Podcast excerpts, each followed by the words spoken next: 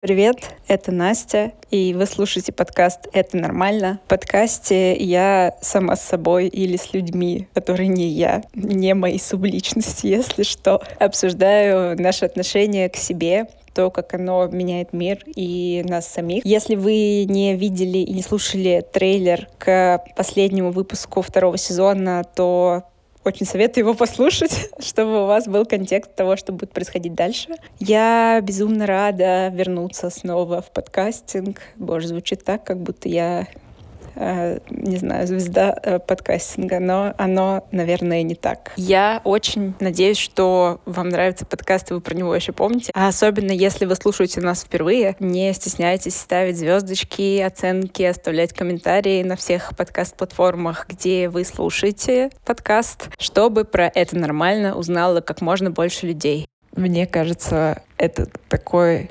момент возможности вернуться в прошлое и посмотреть совершенно другим взглядом на то, что происходило тогда и почему тогда люди меняли свое место жительства, как это происходило, что они чувствовали. Я переслушала то, что смонтировалось.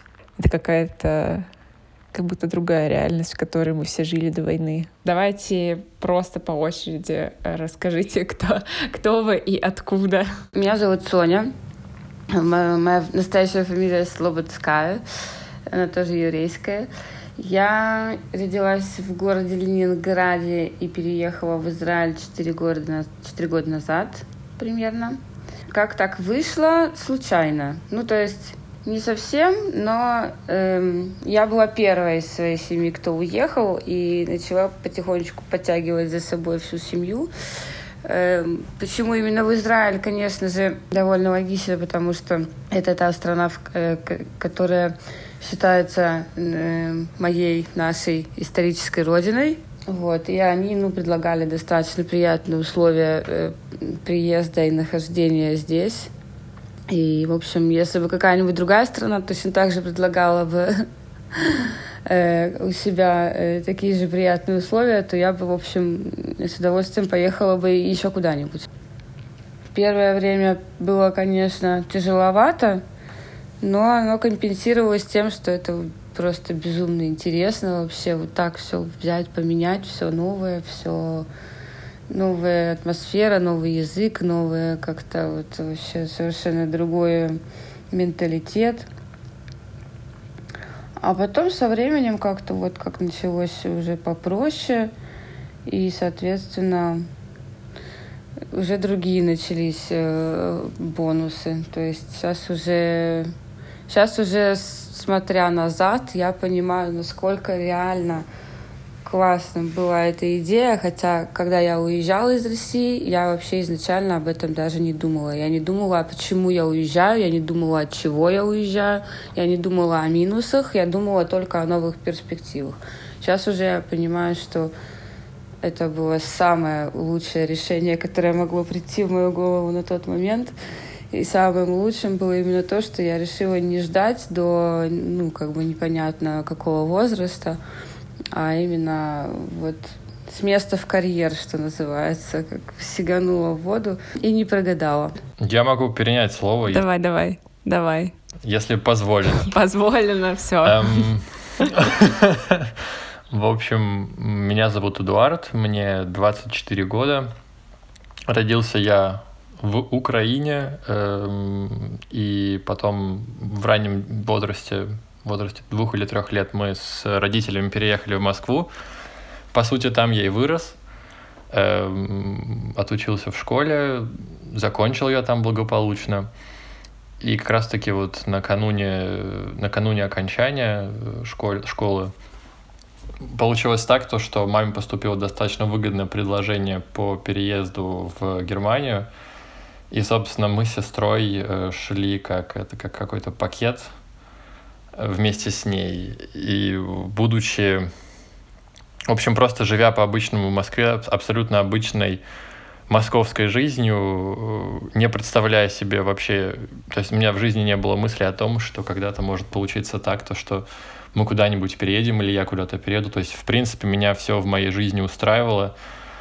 Э, дома, не знаю, всегда была еда, э, замечательная квартира, хорошее, хорошее место в городе, друзья. Все казалось замечательно, в общем, потом вот так вот неожиданно мы просто взяли и переехали. Именно в силу того, что мне тогда было 18 лет, э, это больше казалось как какое-то приключение. То есть я тогда действительно не понимал, что меня ожидает потому что до этого у меня был только туристический опыт, и казалось то, что любой переезд за границу — это, в общем, да, такое маленькое приключение. Э, но сам, самое интересное, получается, заключается в том, что этот вот период 18-летний, ты, по сути, только-только вот зеленый закончил школу, и у тебя совсем-совсем нет никакого опыта, и ты попадаешь в новую среду, и то есть здесь я впервые начал самостоятельно жить, здесь я впервые пошел на работу. То есть какие-то такие уже осознанные, взрослые, зрелые шаги э, осуществлялись непосредственно здесь. И получается, вот сейчас уже спустя практически 6 лет для меня вот эта вся взрослая атмосфера, атмосфера этой взрослой жизни в России, она для меня, в принципе, не особо знакома. То есть, э, несмотря на то, что большую часть своей жизни я провел именно там – то есть я Германию и вот этот переезд сюда связываю с каким-то взрослением. А много в Германии русских? У тебя там есть знакомые, вот, кто говорит по-русски, например? Да, эм, я учусь в университете, а до этого ходил на... Ну, то есть с самого начала, после переезда, план был такой. Немецкого я, по сути, в школе... Вернее, как сказать... В школе мы изучали немецкий, как вот в Онегне, да, мы все учились понемногу чему-нибудь и как-нибудь. Никто ничего толком э, сказать не умел, писать я тоже не умел. Я мог сказать, что мне 14 лет, кажется, потому что ну, именно только 14, потому что 15 и 16 я уже не знал, как сказать. Именно на тот момент, когда мы учили этот топик. Здесь, конкретно, непосредственно в Германии, да, э, русскоговоря... Это вот здесь тоже такая особенность. Здесь э, не говорят русские люди, здесь говорят скорее русскоговорящие, потому что здесь полно людей из э, Казахстана, это так называемые этнические немцы. Очень много людей из Украины, ну и, понятное дело, немало людей из России. Поэтому в плане русского общения, э, какого-то русского комьюнити проблем здесь нет. В университете полно студентов э, русскоговорящих. Поэтому, возвращаясь к этому вопросу, да, действительно, здесь ну, достаточно много русских людей. То есть и на улице, в зависимости от города, например, я был в Берлине, там со всех, ото всех углов слышна русская речь. Здесь, во Франкфурте, где живу я, ее поменьше, но все равно достаточно. Так что да, есть. А мне, кстати, хотелось тоже задать тебе один вопрос по поводу твоего переезда. Эм, ты не сказала, сколько тебе лет, и я не собираюсь да, об этом точно. спрашивать. Правильно но... заметил. А ты была в армии? Нет, а ты была в армии? Нет, конечно же. Мне, сейчас мне 30 лет. Когда я приехала, мне было 26-27, а призывной возраст, он как раз-таки до 27. Но, в принципе, именно призыву я, как приезж, при, приехавшая уже в достаточно позднем сознательном возрасте, я уже не подлежала призыву. То есть только если бы мне ну, очень хотелось вот самой Э, пойти в армию и отслужить, то в теории я могла бы это сделать. Но поскольку я для себя не увидела никаких перспектив э, в службе в армии и в, ну, так сказать, потере еще минимум одного, а максимум трех лет, потому что по, по, ну, вообще по-нормальному в израильской армии служат 2,7, 2,8 а, ну, как бы для молодых, которые приезжают 18, там, 19, это класс, потому что это очень сразу отличная школа языковая. В армии, ну, невозможно говорить особо ни на каком другом языке, кроме иврита. Плюс это, ну, определенные льготы и, в принципе, хорошее отношение э, вот, у всех местных к тем, кто служит в армии. Вот. Но поскольку у меня уже в жизни чуть поменьше времени осталось для себя, я уже не собираюсь э, посвящать его, неважно, родине либо малой родине. Я буду сразу э, работать и учиться языку. В общем, буду на улице, не на улице, как бы на в специальных заведениях, ну и на улице, и на работе. Плюс я хочу поступить в университет. Вот. Но я человек э, мира, я человек-пацифист. Make love, not war. Поэтому я решила, что, в общем, ну, в армии мне совсем делать нечего. Я хочу узнать страну изнутри, но через другие институты.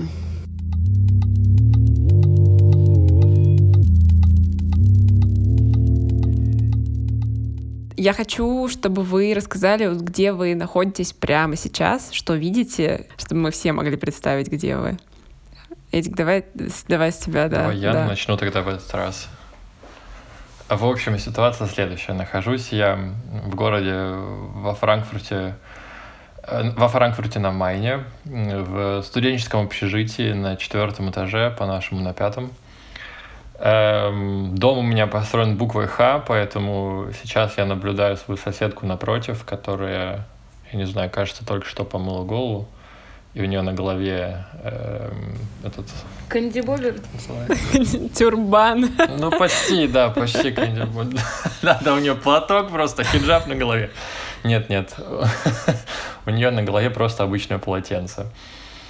Эм, да, что еще такого? Вижу кусок дерева. То есть достаточно сложно описать, что я здесь вижу. Это обычное студенческое общежитие. Я вот это все спрашивал просто для того, чтобы понять, где ты и что ты видишь и представляешь, чтобы как будто бы ты в другой стране, и, возможно, это должно отличаться от российской действительности, в которой я, например, сейчас.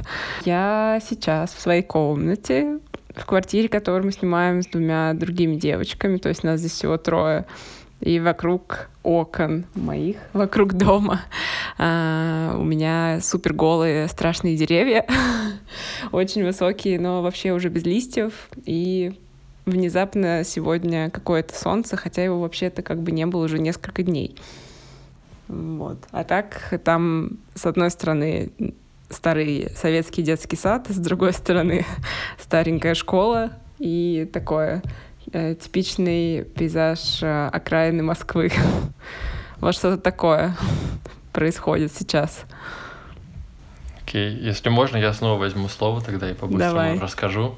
Раз за окном дождь пошел. Ну, говорю, я нахожусь в, в принципе, в типичном студенческом немецком общежитии. Они на самом деле достаточно сильно отличаются от того, что подразумевается в России под общежитиями. То есть здесь всегда у человека собственная комната, вне зависимости от того, скажем, ну, квартира это или, или общага. У меня... То есть я живу в квартире, в которой, по сути, есть шесть комнат. В каждой из этих комнат есть собственная, собственная ванная, то есть туалет и душ. И исключительно делим мы с этими ребятами, с моими соседями, кухню. Стоит это, конечно же, гораздо-гораздо дороже, чем общежитие в Москве, или там в Санкт-Петербурге, например, студенческая.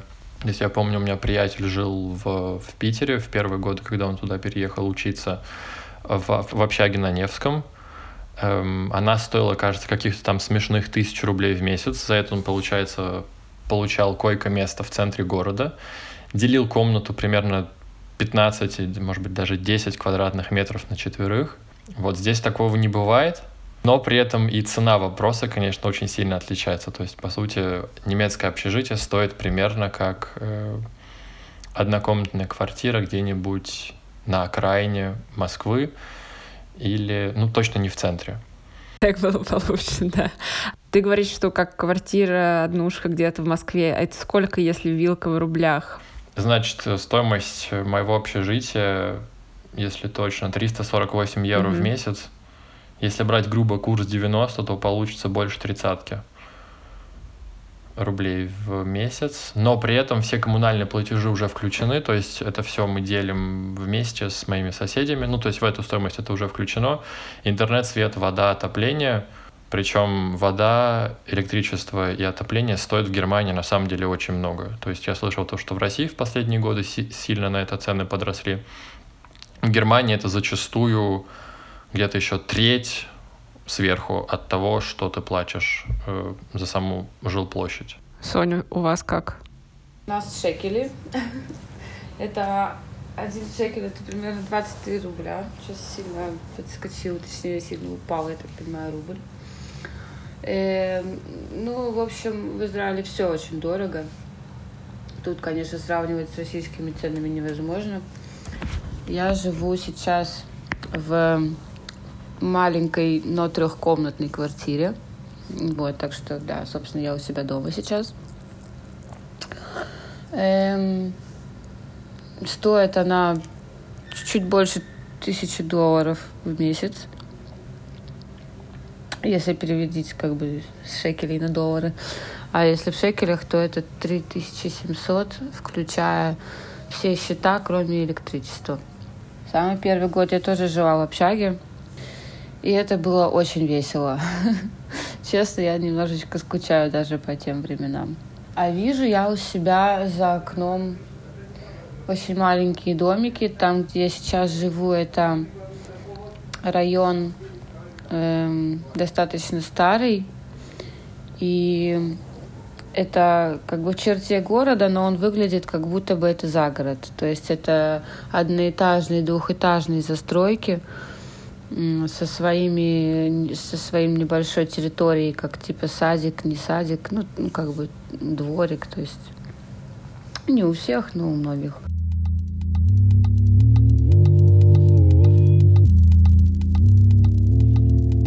Про интересный скилл, который появляется, когда живешь в Германии. Какой? Эм, Франкфурт в этом плане, ну вот это в этом плане не самый типичный немецкий город, потому что он супер интернациональный. Здесь, по сути, собираются люди со всего мира. Я, скажем, был в Берлине, там темнокожих людей гораздо меньше, но зато очень много, например, э, тюркоязычных народов. Ну, в частности, турок там очень много. А рядом с Франкфуртом находится город, называется Оффенбах. Я сейчас врать не хочу, но, по-моему, статистика такова, что примерно 3 четвертых э, населения этого пригорода, которые примерно живут там 200 тысяч человек, и либо иностранцы, прям вот настоящие иностранцы, либо люди, ну, как бы с иностранными корнями. И вот говорю, проживая во Франкфурте, появляется такая очень интересная способность различать людей по, по их происхождению, в том плане, что мне кажется действительно, что я теперь более-менее ориентируюсь, скажем, японец передо мной или китаец, эм, какой-нибудь человек из Марокко или из Мавритании. Э, ну и то же самое, конечно, действует на людей из Латинской Америки, там, скажем, кто из Колумбии, кто из Бразилии. Ну, в общем, это вот особенность, особенность э, Франкфурта.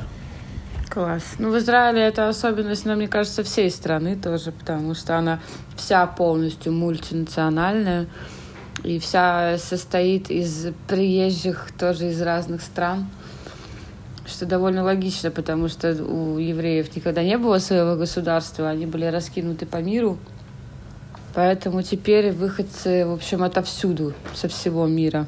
А в плане языка, вот эта тема, которая волнует многих людей, которые переезжают куда-то, в том числе меня даже просто так, даже если я куда-то еду, что там, окей, многие говорят по-английски, это вроде норм, но, но не знаю насчет английского вообще прям везде.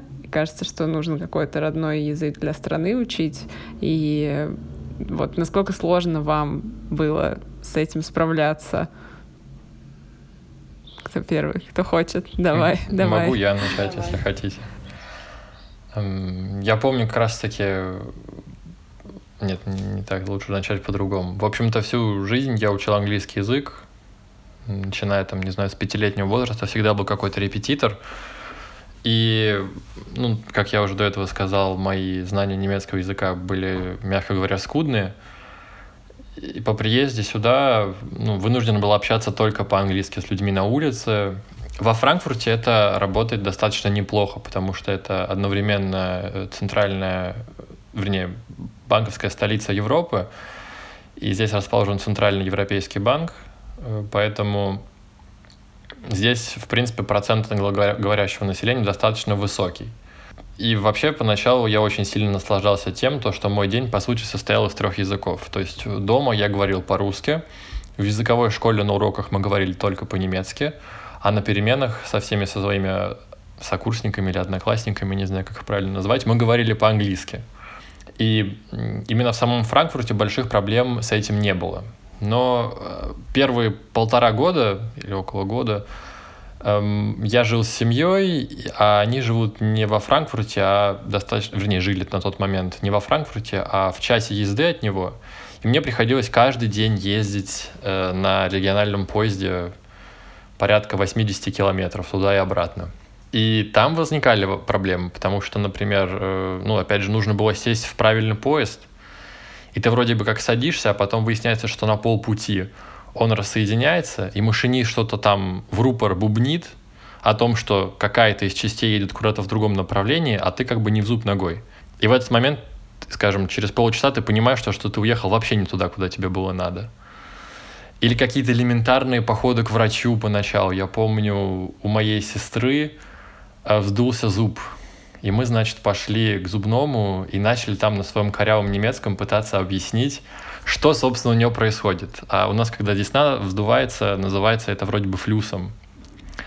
По-немецки флюс — это река. Мы, короче говоря, пришли к зубному врачу и начали рассказывать про то, что у нее во рту река.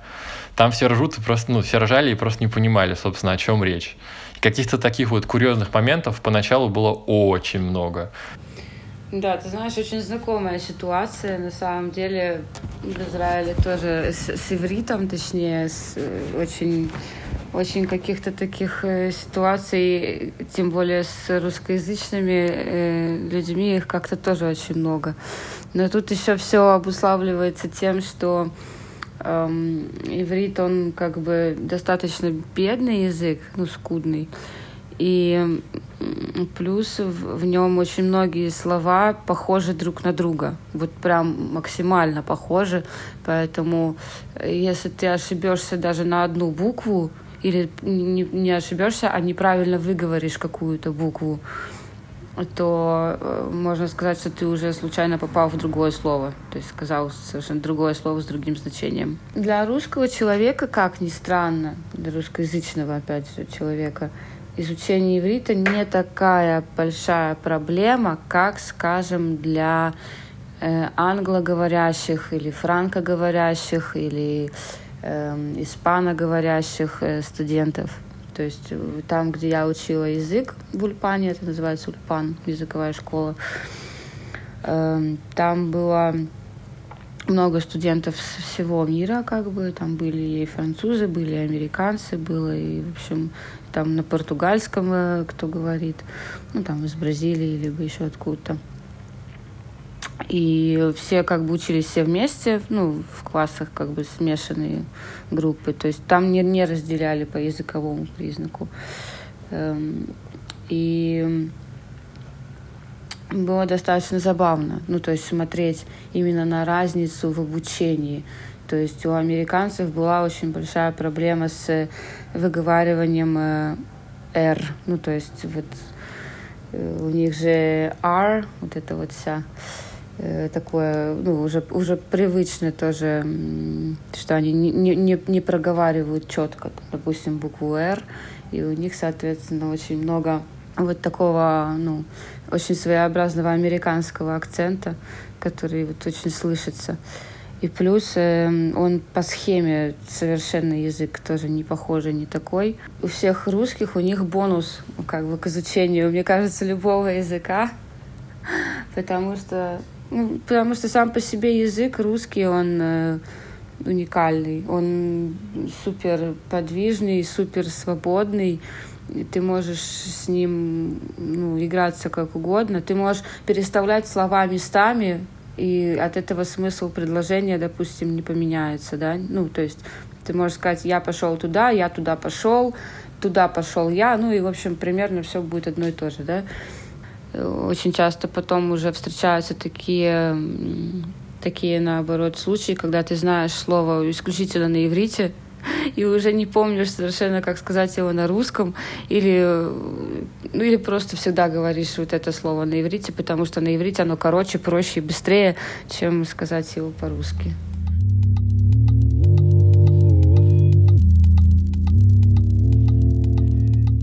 Самая главная новость а даже две. Первая, я завела телеграм-канал подкаста, потому что обитаю я преимущественно в Телеграме, а Инстаграма своего у меня нет. И Инстаграм подкаста вести я сейчас вообще не в силах. Будет там явно побольше контента, чем было в нашем инстаграме. Стопроцентно. Может быть, не сразу, но план такой. И самая важная новость, новость номер два, то, что теперь это нормально можно поддержать. Ура! Здесь должны быть звуки, не знаю, радости, фанфар.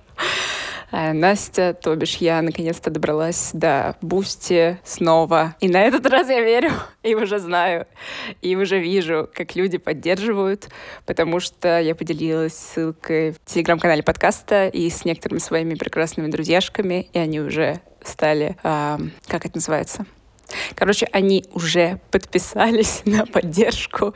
Там есть разные варианты, и в любой момент можно отписаться. Это ни к чему не обязывающая история, но очень важная для меня. Поддержка — это то, что мотивирует, и то, что говорит мне, ага, Настя, больше, чем два человека слушает твой подкаст. Пожалуйста, не прекращай. С учетом, что меня мотивирует и сам процесс, кроме монтажа. Монтаж — это зло но никому не говорите. И мотивируют отзывы ваши везде, поэтому все подкастеры говорят не только потому, чтобы о подкасте все узнали на самом-то деле, да, а потому что обратная связь, особенно в личку, да и на подкаст-платформах, и оценочки все, они супер важны. А когда тебя еще и поддерживают на платформах типа Boosty, это вообще великолепно. И, кстати, если что, поддержать можно и с другой стороны, не обязательно быть в РФ. Если вы уже уехали, или еще уехали, или просто не были в РФ и слушаете подкаст, то welcome, ссылка будет в описании. Да, это, кстати, очень интересный момент, потому что я тоже за собой это замечал, и у меня был опыт э, психологической терапии, и мы с психологом это обсуждали. И, в общем, скажем, я на русском языке достаточно открытый и общительный человек. На немецком, в принципе, тоже, но несмотря на это, даже после шести лет остается определенный языковой барьер, и этот языковой барьер, он определенным образом сковывает. То есть, да, скажем, немецкая личность моя и моя русскоговорящая личность — это все-таки это один человек, но это как, как немного другая перспектива, немного другая сторона моей личности. Скажем, более робкая, неуверенная в себе, возможно. А ты когда был последний раз в России, и, и напомни, пожалуйста, когда это, сколько лет назад было, не было ощущения уже, что ты как будто иностранец? То есть как будто бы ты... Ну, мне кажется, это какие-то...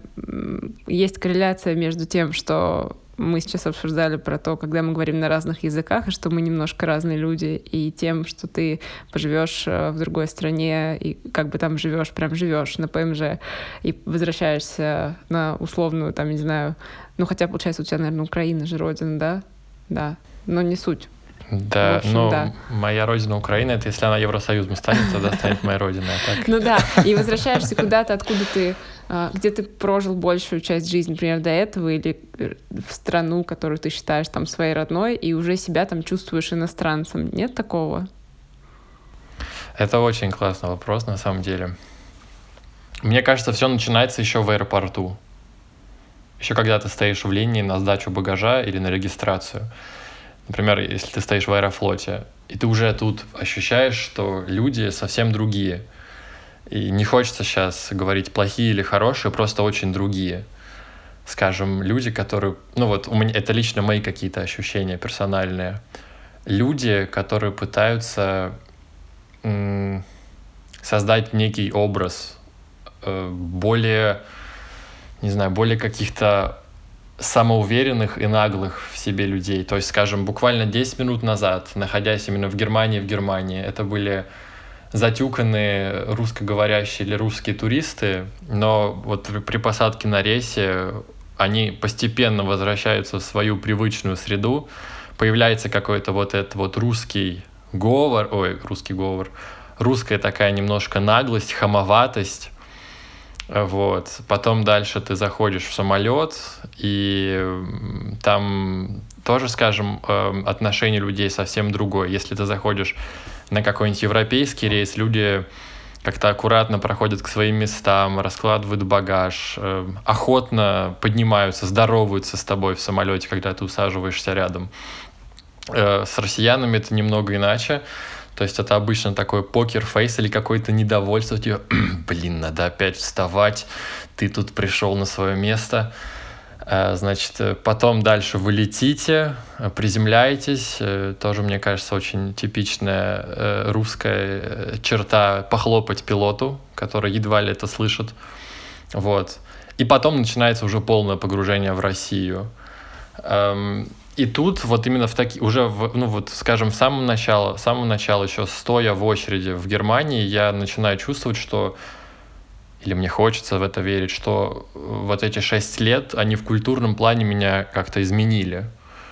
То есть э, я никогда не был, конечно, хамоватым человеком, но мне кажется, это, это еще усилило мое ощущение какого-то культурного отдаления от, от, э, от россиян, определенных прослоек россиян. Э, мне кажется, когда ты попадаешь в московский аэропорт и выходишь на улицу, это что-то среднее между каким-нибудь Мумбаи и, и Европой. Достаточно шумно, очень много людей, все сигналят, все на каком-то нервике.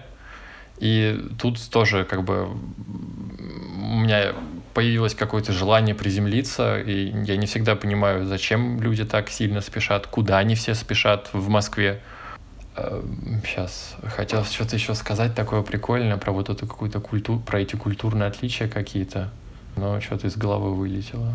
Про нервяк и про бегут э, у всех такое впечатление от Москвы, даже когда ты просто уезжаешь в отпуск, возвращаешься сюда.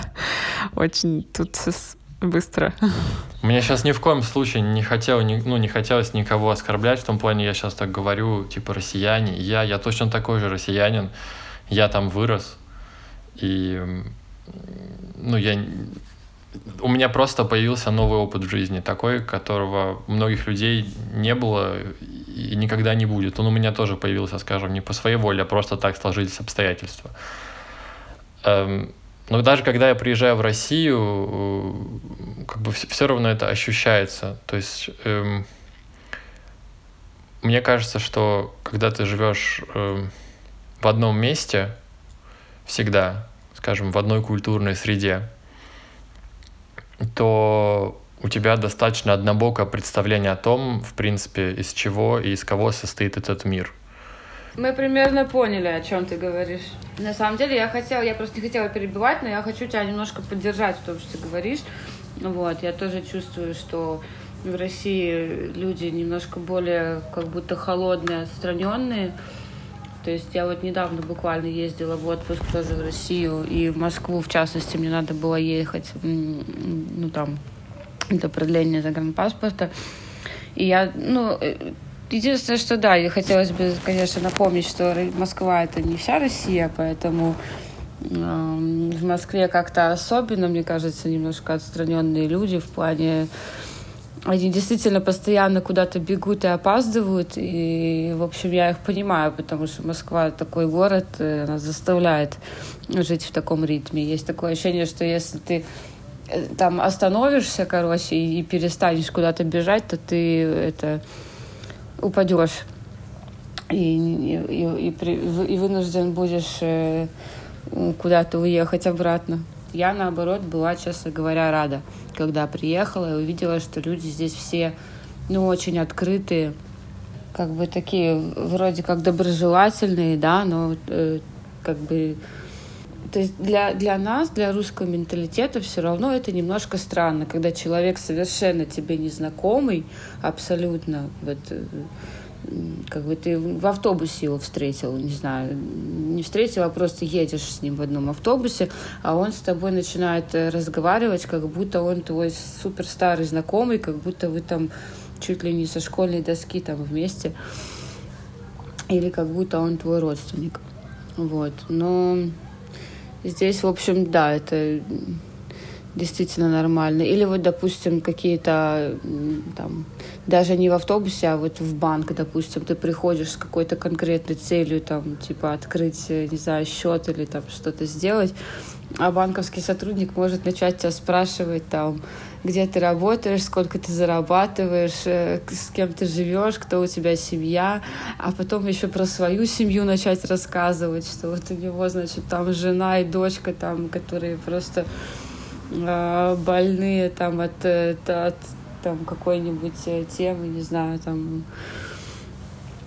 И да, в общем, для нас это звучит немножечко иногда странно, но для них это вот более чем нормально.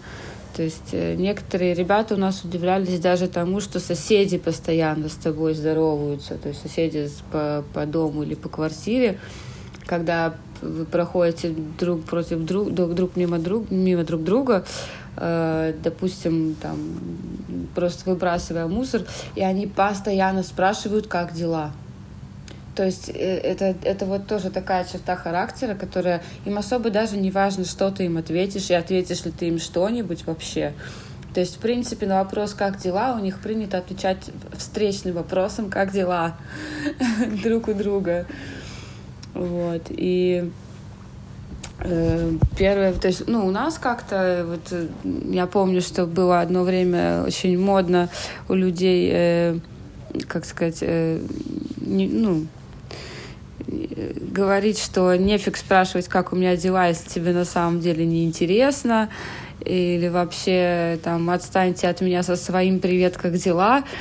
А тут вот это за день, может быть, раз 20 тебя спросят э, э, разное количество людей и разные люди, соответственно. То есть э, могут не, не, не только знакомые твои соседи, а могут вообще просто какие-то люди разные. Мне кажется, это вот и есть эти культурные различия, потому что здесь в Германии примерно то же самое. То есть здесь люди вместо «привет» говорят тебе, как у тебя дела, но при этом никто не слышит, не хочет слышать, что у тебя на прошлой неделе умер хомячок, вчера забилось, забился туалет, э, не, не знаю, а, а завтра у тебя палец порежется, палец поранишь. У меня на самом деле такое достаточно в этом плане пограничное состояние, потому что, с одной стороны, меня ужасно дико бесит вот эта какая-то поверхностность в общении с, ну, с людьми здесь. А с другой стороны, конечно, слушать постоянное нытье чье-то э, на вопрос, как, собственно, поживаешь, тоже, в общем-то, не камильфо. Да, я, в общем, понимаю. Я привыкла достаточно быстро уже к вот этому э, израильскому менталитету. Ну, ты когда ездила сейчас в Москву, в Питер, по-моему, ты тоже, да? В Питер к родителям ты мне говорила. Mm-hmm если ничего не путаю. Да. Не скучала, потому что к чему-то уже там привыкла. Не было такого ощущения, что вот это как раз к моему вопросу про то, что ты себя чувствуешь иностранцем вроде как в своей стране. У меня было там очень много разных смешанных. В чатиках читать, э, что там люди пишут, куда они ездят, смотреть фотографии с их там э, выездов, каких-то походов, фестивалей, свадеб там и так далее. Сейчас я поняла, что это делает на самом-то деле еще тяжелее, потому что ты как бы смотришь на них, а, а дотянуться не можешь. И при этом понимаешь, что у вас уже слишком много э, всего разного, отличающегося.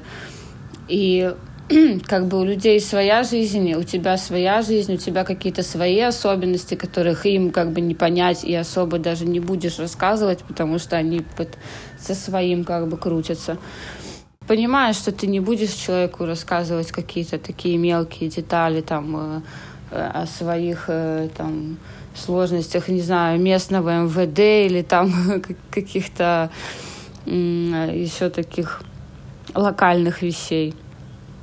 Я, я даже не знаю, как бы с какой стороны иногда подступиться, что-то спросить как-то или что-то о себе рассказать или вообще как бы болт забить и вместе, знаешь, песенки под гитару попеть. Человек — существо социальное, без других людей, ну, лично я вот вообще не могу.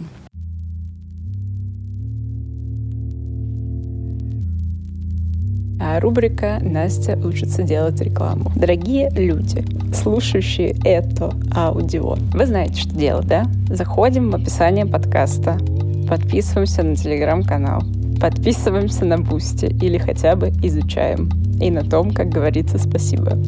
Ставим оценку и звездочку там, где вы послушали подкаст. А если повезет, пишем комментарий. А если там ничего этого сделать нельзя, то это еще одна причина подписаться на телеграм-канал. Ладно, на самом деле, спасибо, что послушали и ждите вторую часть. Она очень скоро. Следим за обновлениями.